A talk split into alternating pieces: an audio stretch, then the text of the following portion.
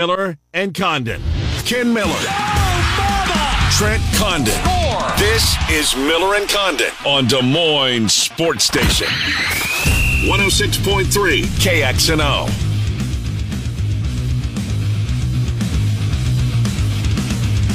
All right, good morning, everybody. Welcome to Miller and Condon on a Wednesday. Des Moines Sports Station 106.3 KXNO. It's Trent Condon and Ken Miller for the next couple of hours talking sports with you. Appreciate you uh, tuning in for uh, a portion of it at least. Hope you can stick with us until the very end. BMW Des Moines guest list is shaping up like this. We will begin with Big 12 conversation at the bottom of the hour. Pete Mundo, he owns Heartland College Sports a terrific resource when it comes to the Big 12. We will take a look see at the uh, Big 12 with Pete Mundo coming up here at 11:30. Is there or is there not expansion on the horizon? We'll get into that um, and other topics as we inch our way to college football. That's coming up at 11:30.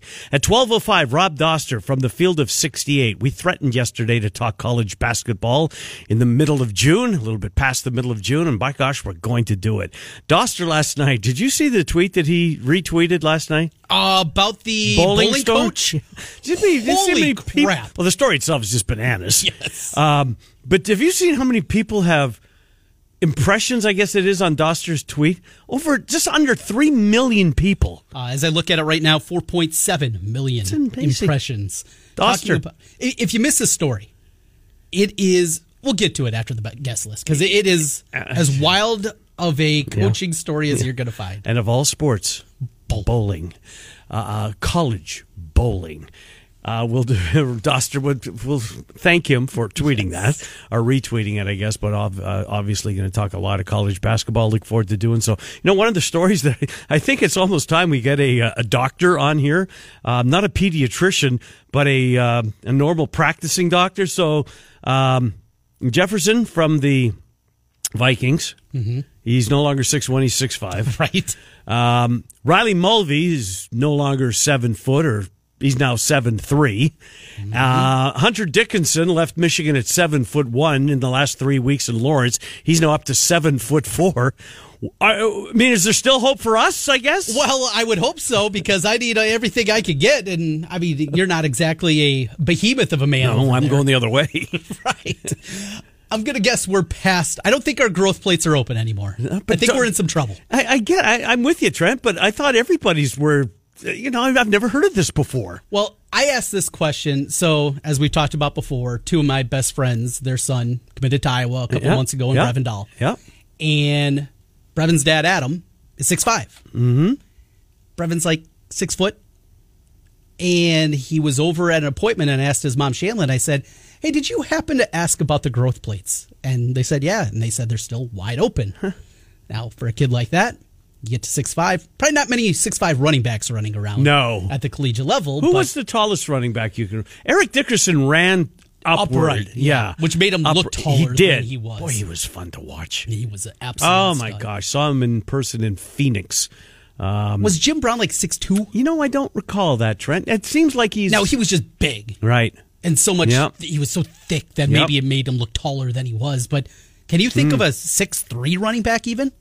I certainly can. Not offhand. Top of my head, I'm sure there has, but not very many. Anyways, um, yeah, you don't see too many six foot five running backs running around. No doubt about that. But the growth play thing, the growth thing is, is one of the stories for the summer. We got to go back a ways. Jim Where- Brown was six two. I Was he? that. Well done. John Riggins also six two. Huh. You're gonna have to help me here. Okay, Bert Cohen. don't remember him. He was six five. when did he play? He looks old. Okay, Uh, R.J. Brandon, a recent guy. I don't remember him. don't remember him. James Develin, he was a fullback. I mean, he wasn't. Uh, he was at. Tampa. Yeah, in uh, New England for a while. But recent Adrian Peterson in recent history is the tallest at six one. So full circle, Brevendal might be targeted for tight end, wide Yeah, receiver, right. outside linebacker, something like that. But growth plate's wide open, and apparently for a lot of other dudes, that is the case it's too. Been amazing. It's, there's not a day go by, and I don't know why this story just sticks with me, but um, just because it's unheard of, I guess. Yeah. And Cappy will join us at the bottom of the hour. We'll talk about the White Sox. We will talk about the Cubs. Uh, Cubs will be playing when we get the Cappy. I think their first pitch is what coming up here just before noon. Yes, part of uh, my picks of the day We got a couple of early ones for Uh, do the you? early birds. Yeah, we can uh, throw a couple bonus picks Who, here. who pitches for the Cubs today? Hendricks. Okay. Uh, he will go up against Rich Hill. Oh, that's right. 43 year old Rich Hill. You know who I'm on? Uh, hopefully Hendricks. I'm on Hendricks. Yeah. I'm on the Hendricks, and I'm going right back to the well again with the Orioles, whose first pitch is four minutes away. So if you want to jump aboard, three and one on Monday, four and one yesterday. Nice. Well done. Who did who did you lose to yesterday? Uh, what was it yesterday? Let's pull it up. Four and one yesterday. Yesterday's results. Oh, the Marlins. Who I watched. oh, the. Jays. Yeah, that game was close. It was, it was zip zip. I think into the eighth or seventh. It was, yeah, it was, and really good pitching performance on both sides. I will tell you, we uh, talked a little bit. I wanted to watch that game just because I wanted to see the Perez kid. Did you watch much of I it didn't last watch night? any of it. I can't watch the Jays. It just pisses me off. Just that much. I don't want to do that to myself. So Eury Perez, another one of the prize Marlins prospects Uh-huh. that's come up.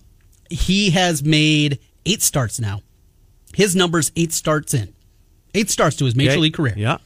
a 1.54 ERA. He has struck out 45 in 41 in- innings pitched, 14 walks, a 4 1 record, has given up seven earned runs in eight starts. Jeez. He is tall. He's like, And still growing. his growth plates might be open too. Yeah. He's 6'8, he's piss skinny.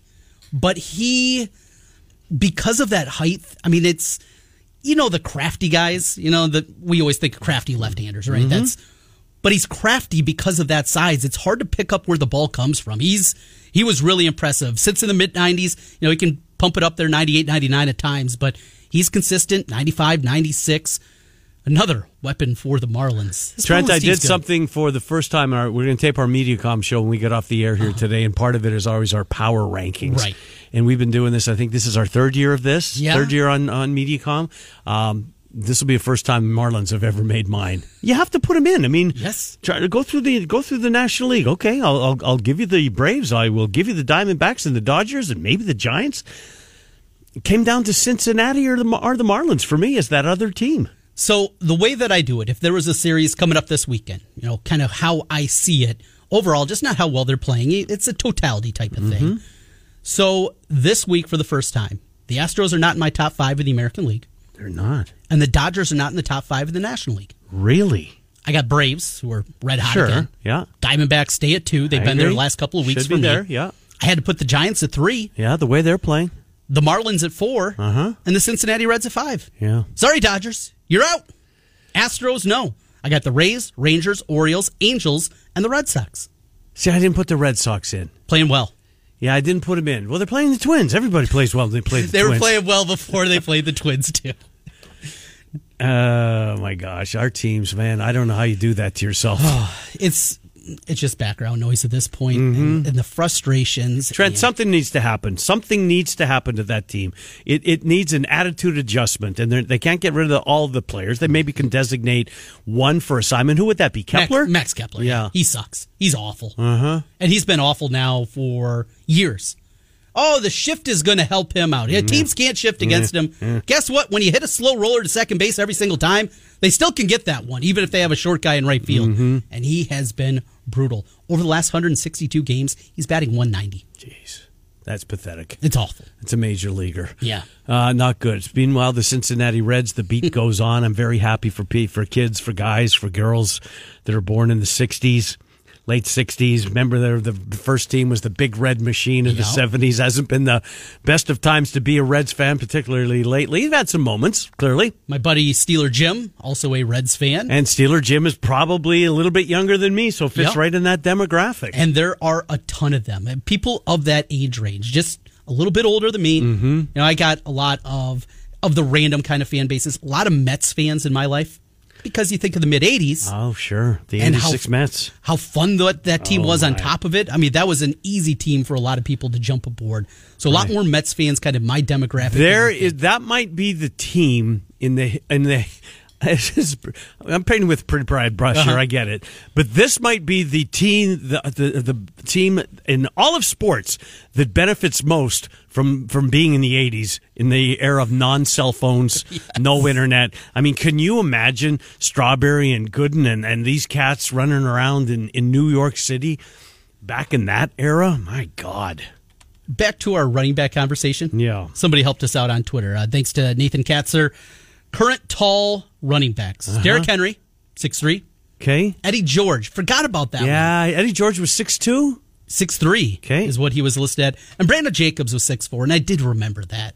I mean, he was also a hulk of a man. Giants, yeah. Yeah. Huh. Six four. So there are a few more recent ones, but not a ton. No. And those guys are Derrick Henry, that's a good one. Boy, Yes. boy, he's he's unstoppable, right? Un- Oh, absolutely. When are the wheels going to fall off, though? Ultimately, you know, Well, they haven't yet. haven't yet.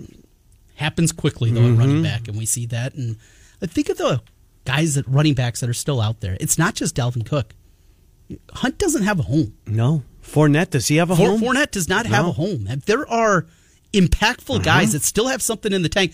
Uh, We joke about Leonard Fournette and playoff Leonard and those kind Right, of things right. because well, when he's healthy at the end of the year, what he can be and what he did at Tampa a couple years back. But you know, those Kareem Hunt's one of the top twelve running backs in the game. Sure. I think that's fair to say. Do you think Dalvin the Cook's J- certainly top five, Yeah. Well, yeah, I think so. and they don't. It, can you but imagine the Giants this don't want to re-sign Saquon Barkley for crying out Right, loud. yeah. Do you think they've got buyer's remorse or picker's remorse where they picked him? Was he third overall? Second. Second? Yeah. And this conversation, it's not two old guys on the radio. That's what we do 11 to Well, 1. we, we are two old guys on the radio. That's, we do do that, and that's not back in our day, you know, talking about the 70s but our 80s. audience is a little bit older than we do I think everybody else. Yes, Yeah. we do. We do skew And that's a badge of honor. Yes, absolutely. Glad you're with us. Yes, very happy about that. The but this conversation is not just old. Imagine having this conversation seven, eight years Mm-hmm. ago, even. Just how different football Mm-hmm. is, and the NFL and seemingly every team now going all in. We don't need a running back. No. we can find them. Right. Unless you have a particular skill set. Yeah. And you saw what Detroit did with the kid out of Alabama. Unless you have something that is different, we're going to have two, three, four running backs. Mm-hmm. But I got to have a five foot seven, five foot eight, 220 pound running back. scat back. Yes, that's what you need. Yes. I mean, Sproles. Catch the ball out of the backfield. Sproles was ahead of his time. Oh yeah. Can you imagine him in today's Oh, my gosh, he was a hell of a player. He played a long time. He had caught 200 balls. Yeah, might have, might have, might have. Think a LaDainian Tomlinson even in today's oh environment. God, what a player he was! Yes. Right, Jesus, he was good. I bet you bet on him too, right? Oh, bro, well, it wasn't With the legal back then, but I would have. uh, uh, yeah, you know who I want to get on, and I can't. I'm sunk. I'm sunk. Uh-oh. Uh, the Padres are sunk. Padres, there's something wrong with this team. Credit to the Giants for coming back back to back nights and beating them. Mm-hmm. Padres had them beat. I mean, Padres are looking up at three teams ahead of them. Three teams are above them in the standings. That's asking a lot. So I looked at this last night, and speaking of the Padres, and I kind of wondered, well, how far are they out in the wild card? They're still five games back of the wild card. And how many teams? How many teams would have to leapfrog? Look, I get it. It's not even the All Star break yet. Brewers, Phillies, Cubs, all in. Well, the Cubs are tied with them. Pirates are a half game back. Mets are a game back of the Padres, but Mm-hmm. it's a long rip. So here is today on June the twenty first, summer solstice. There's a good It check in. the first right? day of summer. Yeah, I forgot Yeah. about that. Here it is. This is what your playoff matchups would be in the National League. The Braves, the number one seed. Mm-hmm. The Diamondbacks, the two seed. Tough, tough, tough. Reds as the division winner, your three seed. They get the Dodgers coming to town for the three game set. Marlins host the Giants in the other wild card round game. In the American League, Rays, number one seed. Rangers are the two seed. The Twins as the winner of the worst division Good God. in baseball history. It needs to be. Yeah. Well, trending in that direction. They would host the They're not winning the division, Trent. They're not going to win the division. I don't know who's going to. If they keep playing like this, if they keep struggling to hit the baseball, Mm-hmm. I mean, it's, it's got to catch up with them, right? Somebody's going to get hot. I wonder if the play at the plate will kickstart the White Sox when we look back at it. You're looking for something. Well, still. I am. I, I am, but it just this division is just so putrid. It is. I want to see Detroit win it. If we're going to get the Reds, yeah, why not? Give them something. Mm-hmm. If they're going to have a crappy division, how about have a crappy team win it? Just Yeah. and the Royals have sunk themselves so far back that even in this awful division, they don't have a chance there. And it'd be Orioles Yankees, by the way, in that other series. Ooh. Royals are 15 and a half games back. You bet they're over. Well, again. So back to my twins. Yeah. And the frustrations that continue to grow. And I that was one thing I had in my notes for yesterday and didn't pop up, but the Boo Birds at Target Field and they were out again last night. For who? Everybody. Really? Just the team in general. Yeah.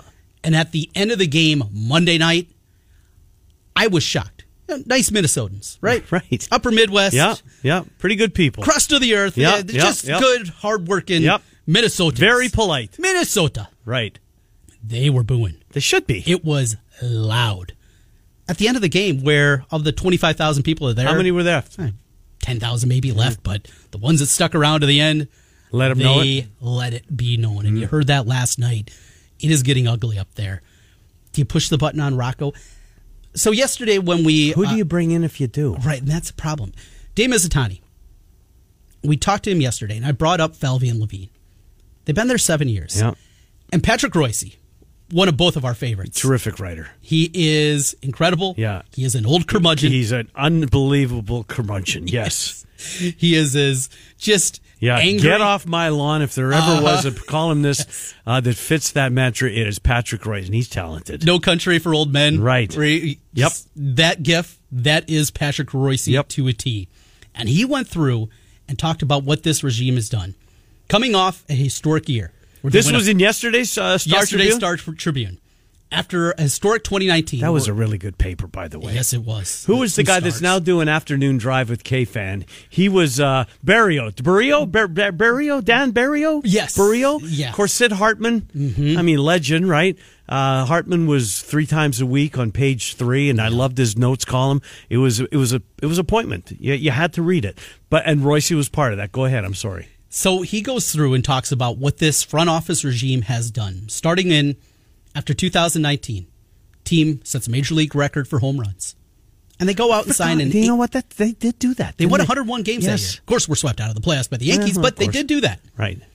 They signed Josh Donaldson. It was a disaster. Yep. They went out and got Speaking a of slugger. boo, their their boo birds are out in mass in him in Yankee Yes. Stadium. They go out then in 2020, before the world blew up as we knew it. Uh-huh. They trade their best arm in the minor leagues, Brusdar Graterol, who we're oh, seeing Oh, jeez. just a an absolute dynamic Yep, piece in the bullpen for the Dodgers. Dodgers, yeah. Who would they get for him? Kenta Maeda, who of course had Tommy John surgery. yep. Had a great first year. Yep. In that 2020 year, he was second in the Cy Young that year. Since then, not very good. Continuing on, more from Falvey and Levine. They signed a contract extension in 2021 to Randy Dobnak, the nerd with the glass with the goggles. Yeah, remember him? He wasn't very good. No. A multi-year contract worth 9.25 with three options afterwards. Player options? Yes, lock him up. I'm guessing he's going to he's going to uh, take that, of course. He is now a bad pitcher for the St. Paul Pain Saints. Continuing, Jose Berrios. Now it hasn't gone great, but he's out there every fifth day. He is. He got clubbed yesterday, uh, two days ago, but he's been he's been better. And they got the, for him the Jays' number one pick. He was a shortstop from Vanderbilt. I don't even remember his Austin name. Austin Martin. There he is. Is he in the show? No. And he has been injured throughout the whole time. And that was the concern with him. He had a lot of injury concerns. And guess what? He's been injured. And this is something that will continue. Also got Simeon Woods Richardson, a pitcher. I've heard a lot about him. Mm-hmm. We still haven't seen him to be seen on that front. So they get rid of Donaldson. What do they do? They get Gary Sanchez and. Urshela. Yeah. Neither guy with the team. Right. And since they left, they've been better with their second teams Yeah. after they left, Minnesota. Went out and got Sonny Gray. That's been good, good. one. So far, so good. That's been good. Yep. Credit to Falvey and Levine. Yep. There's one. Doesn't like the way he's being used by his manager and is not shy to let his manager know that he thought he was pulled too soon. A year ago, on the eve of opening day, they trade away their closer, Taylor Rogers, and $6 million hmm. to the Padres for Chris Paddack, who made six starts and uh, had Tommy John surgery. And Emiliano Pagan, who is bad as Good bad God. as a reliever as anybody. And this is uh, statistically as bad as anybody Yeah. in Major League Baseball the last two years, and single handedly lost the division for them a year ago. Mm-hmm. He's When the. Guardians went running by them, and it was of those seven losses in eight games that they played over a two week stretch, he blew leads in five of them. Brutal. What did they do last year? They go out and get Jorge Lopez from Baltimore. Baltimore was in contention. Mm-hmm. Lopez was dynamic. Had an ERA 1.80. He was an all star. He goes to Minnesota and was brutal. Didn't even pitch at the end of last season. Came up, got off to a good start this year, and now he took a mental health break. That is what this front office did. And the biggest one for me is Tyler Mahle. They get him from Cincinnati. They trade Spencer Steer, who is a big part of Yeah, this he renaissance. is. He sure is. For the Reds. Christian Encarnacion-Strand, another big piece of the future of the Reds. And what's Tyler Mahle doing? He is another one that is rehabbing Tommy John surgery. Jesus. That's what this front office has done. But the, the uh, to, in their defense, they can push back. We're in first place. Oh, that guy that's batting 400. Well, dropped below after yesterday. Yeah, he's not bad, right? You traded Pablo Lopez. You know, the- uh, who has cer- been adequate. He's been okay. He's fine. He's not an ace. No. he's not a two. They got him. They got him slotted in the three, which is probably where he belongs. Um, I don't know. Valvin Levine. Now they pushed well. one button. They fired Molitor. They brought in Rocco. Mm-hmm. At this At the beginning, it worked. I think back to the Marlins, and I don't know why that's the one that always jumps up. Probably because it worked. But to bring in Trader Jack, and this is I know a million. How old ago, was he? Seventy-five at Something the time, like in that. his seventies. Yeah. and it just clicked. It was a veteran team. They had gone out and spent. Was it Wayne Huizinga was the owner at the time? Was he? And the owner. I'm not sure when he. Yeah, he probably did. all the blockbuster money. Yeah. He got out at the right time, didn't he? So who would you bring back? Who who is who is Trader Jack? I mean, Tom Kelly's too old. Is he? I mean, I'd love to have him back in the How game. How old is Tom Kelly? Tom That's Kelly's got to be. Tom Kelly Kelly's like he gotta was be- 70 when he was 42. No, he's he's probably 77, 78. He's 72. is that all he is? He's So he's not too old. Well, and that's the crazy thing too is when he took over for the Twins, as he uh, took over for Ray Miller, he was super young, but he just looked so old at the time. Mm-hmm. He was in his 40s. I'll never forget 1987 when the, and neither will you. Nope. You were a young kid at the time. But when they won the World Series and the place is going bananas and they cut to the dugout, the Twins dugout, and Kelly had left his seat. He had his leg crossed over his other leg, his arms crossed, not no expression on his face, and just soaking it in. Didn't I mean didn't even get up. Just won the World Series. He just sat there stoically. What about Gardenhire? He's not in the game. Uh, I, I, You don't I- like Gardy? No. If we're gonna do this, if we're gonna bring back somebody old, what about a what about a two for one? Because Gardenhire was on Kelly's he staff. was absolutely, and of course was the heir apparent Yeah, after yeah. Tom Kelly walked away. I want to see Tom Kelly back. Maybe. I mean, at this point, This team is in first place. This team is too good to be playing this poorly as they are, uh, and they're going to get run down by somebody in that division. Mm-hmm. They are. I don't think it's Cleveland. I still think it's the. I still think it's more likely Chicago, maybe Detroit. why don't you like Cleveland? I just, I just Lack of offense? Yeah, that uh, they're, they've already started to wave. I mean, Bieber's available. Yeah, and, You then- know? that's the other piece here. Right. is every one of the five teams in this division, they're all in comparison to the rest of baseball, all cash strapped, right? They all Mm, have probably limitations. so, yeah. it's not. It's not a Well, the division. Twins in their television contract. Yeah, we'll see part how of it. Yeah. how that pans out for them. They are all teams though of similar ilk, and that's why it's a fun division. Is the Royals? If you do it right and you break it down and you build it back up, you're going to have a chance. And every one of the teams have to go through that. The Yankees don't have to go through that. I mean, they had that No. mini lull, but it was a year and a half that they went through. Red Sox, same kind of thing. But They had some downtimes though. They- 80s they and. 90s were not good for them. But in this environment, all five of these teams are very similar. You got to break it down and build it back Uh-huh. up, and you hope you hit on the right guys, and you draft Mm-hmm. right, and you get the right free agents, and and that's the way that it goes. But at this point in this division, and I like Rocco. I like listening to him. I think he is a smart guy, Yeah.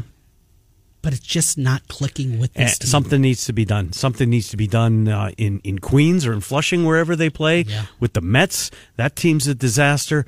Um, so I want to go back to, to not necessarily to the play at the plate, but to my love for Steve Stone Okay, because the play at the plate should have never happened and Steve Stone at the time said it not not in hindsight that he said it but when the um when Chicago scored the two runs to tie the game they were trailing what was it they're trailing 6-4 and and um and scored two runs um to, to, to tie the game at six apiece. Well, Andrus singled, Elvis Andrus singled, and took second on the throw home.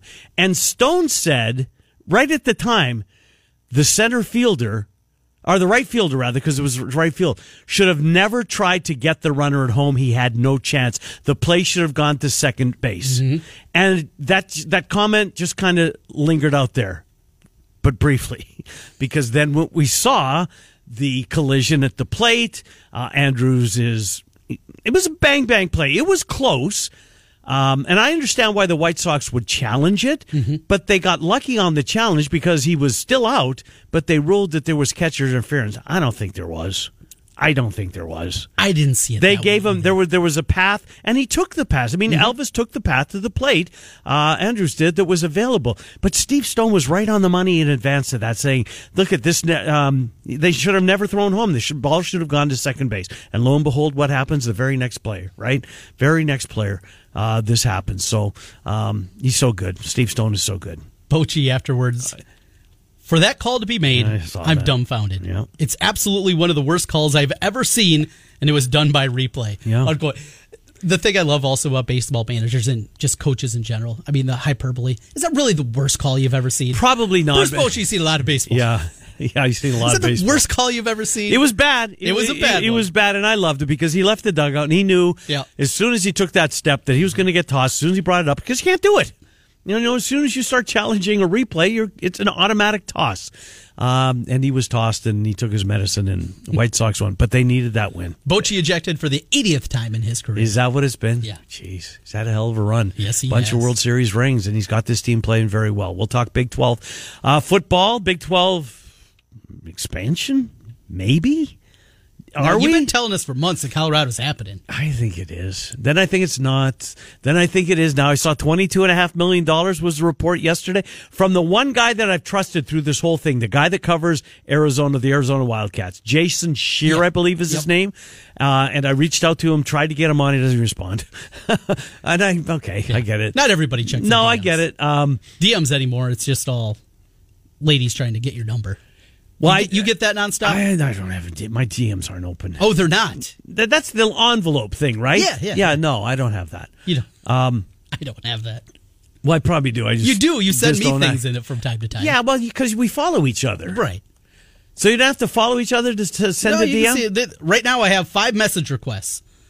What are is- Uh, hey, you look hot. No, come on. Want to meet up? Yes. Are you kidding me? No, it's all kinds of cards. It's all just Seriously. It's like, it's like going through your junk email at this point in time. I mean, that's what it is.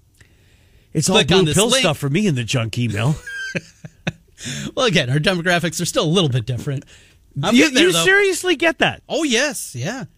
And it's since Elon took over, there's a lot more of that Is garbage that a coming fact? through. Oh yeah, a ton of it. I had no idea. Big 12, I really didn't. Big 12 conversation next. It's Miller and Condon. Ken's gonna check his DMs. No, I'm not. No, no, no. I'm never opening that thing. Uh, it's Des Moines Sports. Well, maybe it's 106. into the game. Now back to Miller and Condon on 106.3 KXNO. Here's Ken and Trent. All right, welcome back. It's Miller and Condon. We're on Des Moines Sports Station 106.3 KXNO. About 25 minutes before noon. Uh, we take you until uh, 1 o'clock. Coming up in hour number two, Rob Doster, field of 68, and David Kaplan will head to Chicago ESPN 1000 uh, for the Capman. Right now, Pete Mundo, Heartland College Sports, joins us as we talk a little Big 12 as we inch our way to college football season. Uh, Pete, uh, Trenton, Ken, and Des Moines, thank you again for finding time for us. We certainly appreciate it. Um, I just want to start with you with, with Yormark and try to uh, see if you've been able to read the tea leaves or how, how, how much you're spend time you're spending trying to do so. I can't figure them out. I wish I could. I've enjoyed the enjoyed the exercise. It's been fruitful at this point. Um, but um, where do you think Yormark's going? What's he up to? Well, I think that he is um, less powerful right now than a lot of us want to believe that he is, uh, because he is playing a waiting game that we are all playing. Basically, um, waiting for Pac-12 teams to determine whether or not uh, they feel their media deal that they will be likely getting in front of them in the next couple of weeks is sufficient to remain in the Pac-12. I, I, I mean, that's that's what I keep hearing from my Big 12 sources. I mean, everyone's got all these crazy things of Yormark's doing this, he's doing this, and I don't deny that he's doing things to try to plan his next move. We know he wants to expand, but in the end, he's an innocent bystander because what he can't control is whether or not the Pac-12 gets a decent TV deal in front of them, and that makes it worth the time of these teams, notably Colorado and maybe Arizona, to stay. I mean, that's really what it comes down to. And if they decide to stay for whatever reason, then um, that will mean that Yormark's going to have to go somewhere else for his expansion if he wants to do it right now, or he can wait a little bit and see what the next couple of years bring. And that's that's what I think he's doing. He's got multiple contingency plans uh, based on what could be happening here in the next two three weeks when it comes to uh, a Pac-12 TV deal. I'm a huge proponent of waiting for most everybody. And Ken mentioned uh, Ryder down in Arizona throughout $22 million a year for the new Pac 12 deal. 31 obviously with the Big 12 and what they're going to get TV wise. You know, that $9 million gap, but in a reduced Pac 12 with 10 teams remaining and probably two additions in SMU and, and San Diego State, you can get into the college football playoff in that league a whole lot easier than a 16, 18, 20 team Big 12, I would think. And the same thing on the other side for the Big 12 perspective. Hey, the way that we set, the way that our 12 is going to look going forward, the path a whole lot easier to get in with the 12 team leagues as opposed to 16. I think wait and see makes more sense than maybe a lot of people out there want right now. What do you think of that, Pete? Well, I, I think you're right, Trent. If it was just about um, winning games and getting to the playoff, and yes, there's obviously monetary advantages to getting to the playoff. But let's be honest, for any of these teams, I mean, if they get to one playoff every decade, that's a huge deal. Now, you're right. Mm-hmm. There will be a guaranteed spot in the expanded playoff for each conference winner. But the other six, the at larges, um, you know, gosh, I mean, I hate saying this as a Big 12 guy, but if the Big 12 gets one at large along with a conference champion every year, that's a big deal. Mm-hmm. Uh, we all know that this thing, when it comes to the at large picks by the committee, are going to be heavily biased and in favor of SEC teams. That's just I mean, it wouldn't shock me if out of 12 team playoffs every year, you know, we're talking five SEC teams. I just think that that's how it's going to end up breaking down. So I think it's kind of inconsequential because, yes, an Arizona may have a better chance to win the Pac 12 than the Big 12 if they stay. But Arizona's chances of winning the Pac 12 are so low right now anyway because the football program is such hot garbage. It really doesn't matter. So now it's like, all right, does it make more sense to take the extra $9 million a year?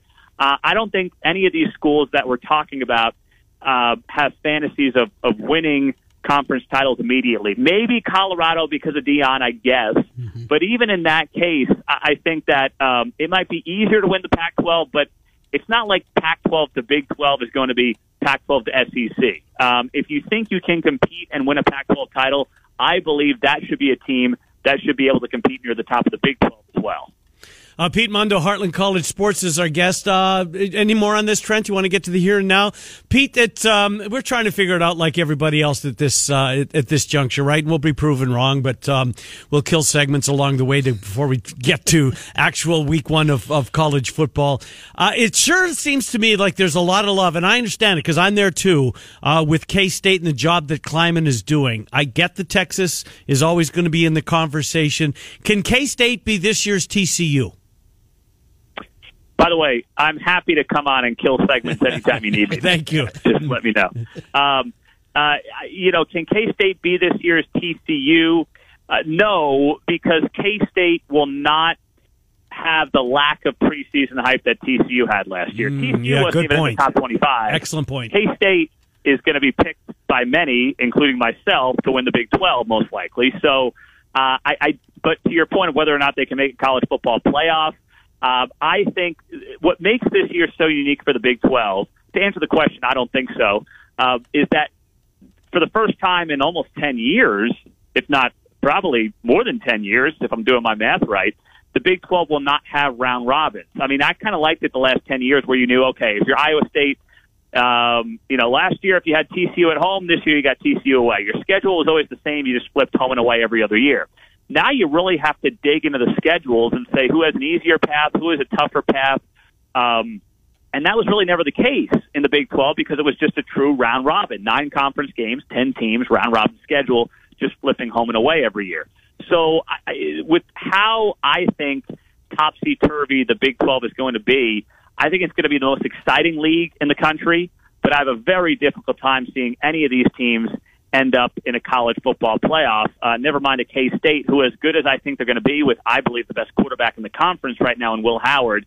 Uh, they're due for a. They're going to be due at some point for a clunker. I mean, most teams are, unless you just hit that that lightning in a bottle that TCU hits last year.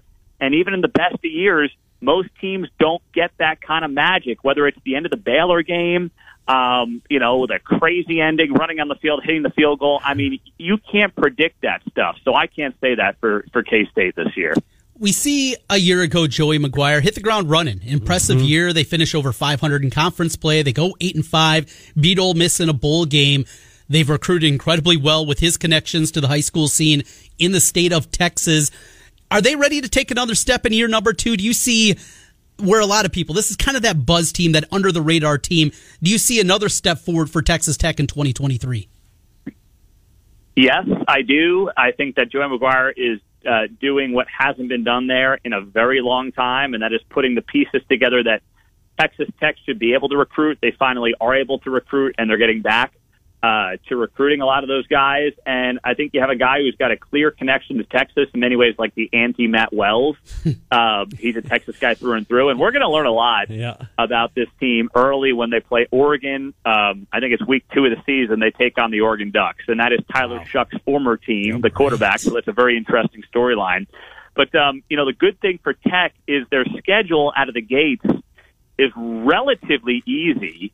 Um, they start off Big 12 play with West Virginia, who's probably the worst team in the league right now. Uh, Houston, and I think Dana Holgorsen is always bound for disappointment. and then Baylor, and I'm not quite sure what Baylor is uh, before you have a huge showdown with K State in the middle of October. So, I, like, I see that K State Texas Tech matchup in mid October being the kind of game that can go a long way to deciding at least one half of who plays for a Big 12 title. Of the four newcomers this year, who has the uh, most success in year one? Uh, UCF, I, I think that they are poised. What Gus Malzahn has quietly and effectively done down there is is have a bunch of guys who, okay, fine, they may not have been recruit, recruited by Florida or Florida State, but man, I mean, you you just end up on a street corner in parts of Florida, and you've got half a dozen four star guys staring you in the face. right. So you get a couple of those guys, and you you as I mean, Iowa State fans know darn well. Um, you build them up, you develop them, um, and they're already four star dudes. Uh, UCF, I think, is going to walk in here, and I'm not predicting any conference titles or anything, but uh, they have the best chance to make the most immediate noise in the Big 12. And uh, frankly, I don't think it's all that close. Yeah. Um, when you look around the other four, I mean, Cincinnati losing Luke Fickell is a huge loss, and it's really disappointing because I was excited for him to come in. But from what I heard, Luke Fickell wanted no part of transitioning this program, and uh, he got a Big Ten job. Dana Holgorsen, as I noted, I think kind of ran away from the Big 12 and kind of wanted to go an easier route, and now he's like, crap, I'm back here again. And, um, you know, BYU, now BYU always has a lot of older guys. Mm-hmm. They're men. They're not teenagers. They're not boys coming into a program. They're often underheralded and um, you know maybe overlooked. And I, I wouldn't put it past BYU to probably win some games they shouldn't, especially at home. That's a tough road environment. Ask Baylor about that non-conference game last year. But I still think there's a ways to go for BYU just to be uh, solidified as a top tier Big 12 program. And Rhys Plumlee with uh, Central Florida is a hell of a player. Yeah, he is. Great quarterback. Mm-hmm. Yep. Let's uh, Absolutely. jump to the local front here in Iowa State. Pete, I know you've heard the same rumblings that we have about the investigation on the gambling side. From what we continue to hear, it's some pretty significant names for Iowa State football. Is it just wait and see mode for them? I mean, can you, without knowing the details and what this is going to be with the gambling investigation, can you really have any kind of take on this Iowa State football team?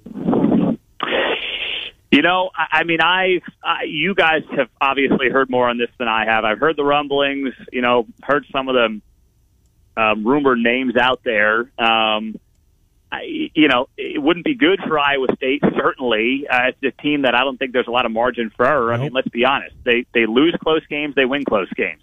Um, that's what they do. That's how the program's been built, and I don't see that really changing. And you know, if you're Matt Campbell and you're trying to turn around a team that finished last in the Big 12 last year, this is the last thing you need. Mm-hmm. Um, it's the last thing you want to have to deal with it's obviously, you know, not Matt Campbell's way of wanting to deal with running a program. He's had some other offseason issues uh, this year as well with guys who, you know, weren't on the depth chart, but there have been off-field issues this year for Iowa State, and it's very un-Matt Campbell-like. So this is a fascinating year for Iowa State because, you know, they're three years removed from that team that got to a Big 12 championship game and that group of guys that helped this program become what it is – But if you have another year where they finish last or basically in the bottom of the Big 12, um, you know, people wonder uh, did Campbell overstay his welcome? Mm-hmm. Did he miss an opportunity for himself?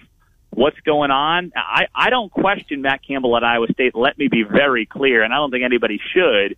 But you have a second year after, you know, 2020 and then the 2021 letdown. Let's not forget, a lot of those guys came back. Breece Hall, Brock Purdy. That team did not come close to expectations. Um, and then last year, that would be three years in a row of, of coming in below expectations. And it's at least fair to say, okay, where are things going wrong?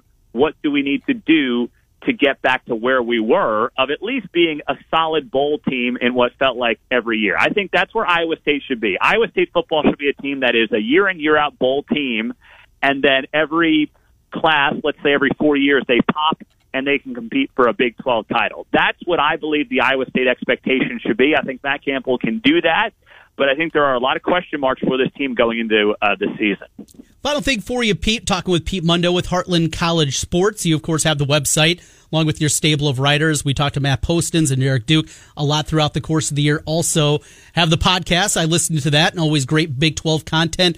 And also a radio show that's syndicated across the Midwest. So fill us in a little bit more and uh, maybe letting a cat out of a bag here, but maybe a possibility of hearing it up here in Iowa. But tell us a little bit about the radio show. Yeah, uh, we, you know, for a lot of folks who uh, consume our content online, uh, podcast, video, written stuff, um, we do do a, a weekly uh, radio show that we have radio affiliates that carry the show in uh, Oklahoma, in Texas, um, Kansas, uh, here in Kansas City, where I am. Uh, they carry it down here as well. So We've been long looking for a radio affiliate um, up there in Iowa, and I am hopeful uh, that you know we can find a match there uh, with you guys and and get this show that does everything from just not just opining on the Big 12, but talking to the biggest uh, guests in the Big 12. We've got Jamie Pollard, who's going to be on our show uh, here in the weeks ahead. We had Travis Goff, the KUAD, on the show. So yes, we talk about the Big 12 on the field, especially in the season, but we talk about the branding, the business side, the marketing side, the future of this league as well, with some of the biggest power players um, off the field as well. So uh, we've gotten good feedback on this, and um, hopefully we'll be able to talk a little bit more about this in the weeks ahead. And we'll be a fit up there with you guys in Des Moines. Uh, it's music to our ears. Mm-hmm. certainly a place for it. Pete Mundo, Heartland College Sports. Pete, thank you as always for coming on. I uh, truly appreciate it, Pete. Thank you. You bet, fellas. Talk to you later. Yeah, good to talk to you. Pete Mundo, Heartland College Sports. Uh, sounds like something's in the works, well, Trent Condon. Well, maybe connecting some people together to That'd make that the, happen. Well done. Well done. Um, you know, it's it's dawned on me that, um, and I don't know who this would be up to. Maybe it's a Brian Ohorilko thing with the Iowa Racing and Gaming Commission. Iowa State should be off the board with oh, their win total. Yes. They should be off the board. You should not be able to bet on Iowa State right now. I had another free bet after a same game parlay didn't come in on DraftKings. And what did I use that free bet on? Yeah, bet under on Iowa, against the Iowa under. State. Trent, they lost. They won one game in conference last year. Right. They're not going to be as good this year as they were last year. They lost their first NFL first round draft pick in 50 years. Mm-hmm.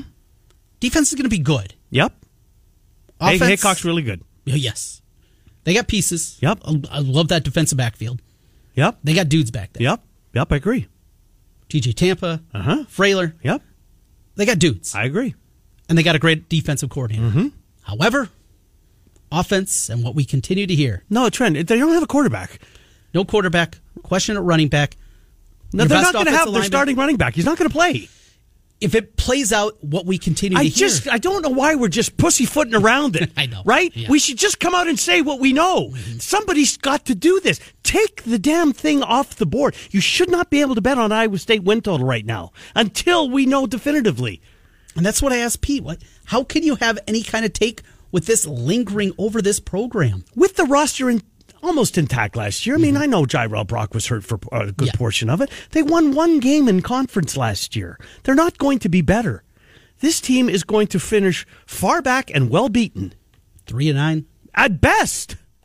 Two and ten. I said it when you were gone last week. Trent, it's, it's not easy to say because no one wants this. Mm-hmm. It's way better for business when Iowa State is good. And the numbers reflect it because you know what? Cyclone fans turn off. Yeah, they do. Mm-hmm. They'd rather they just, don't want to hear about hear team not stuff. playing well. Right. Um, I'll turn it on again when basketball starts. Mm-hmm. It's going to be an awful year in Ames, football wise. Awful with a capital A. And wait till it hits the fan. This is going to be a 10 out of 10 reverberating story. Yes. It, it really is. If the names that we No, no, no if. It's the names. It's the names. It's the names. It's the names. Why can't we say the names? Everybody knows who they are. right. Because if one of them's wrong, I guess. you know what? You know what will happen. But, you know, You don't want to drag a kid's name through the mud. I know. I if get it. they Trent, we would have been corrected by now. The story, this story hit the fan when we were in Vegas in mm-hmm. early May. Man. That's been six, seven weeks ago. And here we and are. And it's still out there. You should not be able to bet on Iowa State over under. And I don't know. It may, I mean, it's the books ultimately. I think they're going to get clobbered. I would think so. But yet, Ah. that five and a half number that's at DraftKings, the under plus juice keeps going up. I don't get it was it. plus 110 initially. Yeah. It was plus 130. When I fired again today, it was plus 135 on the under. Mm-hmm. They know something we don't, No, they don't. We, we know something they don't. which is a rarity. It is. I'll come back, finish up hour number one. It's Des Moines Sports Station 106. EE.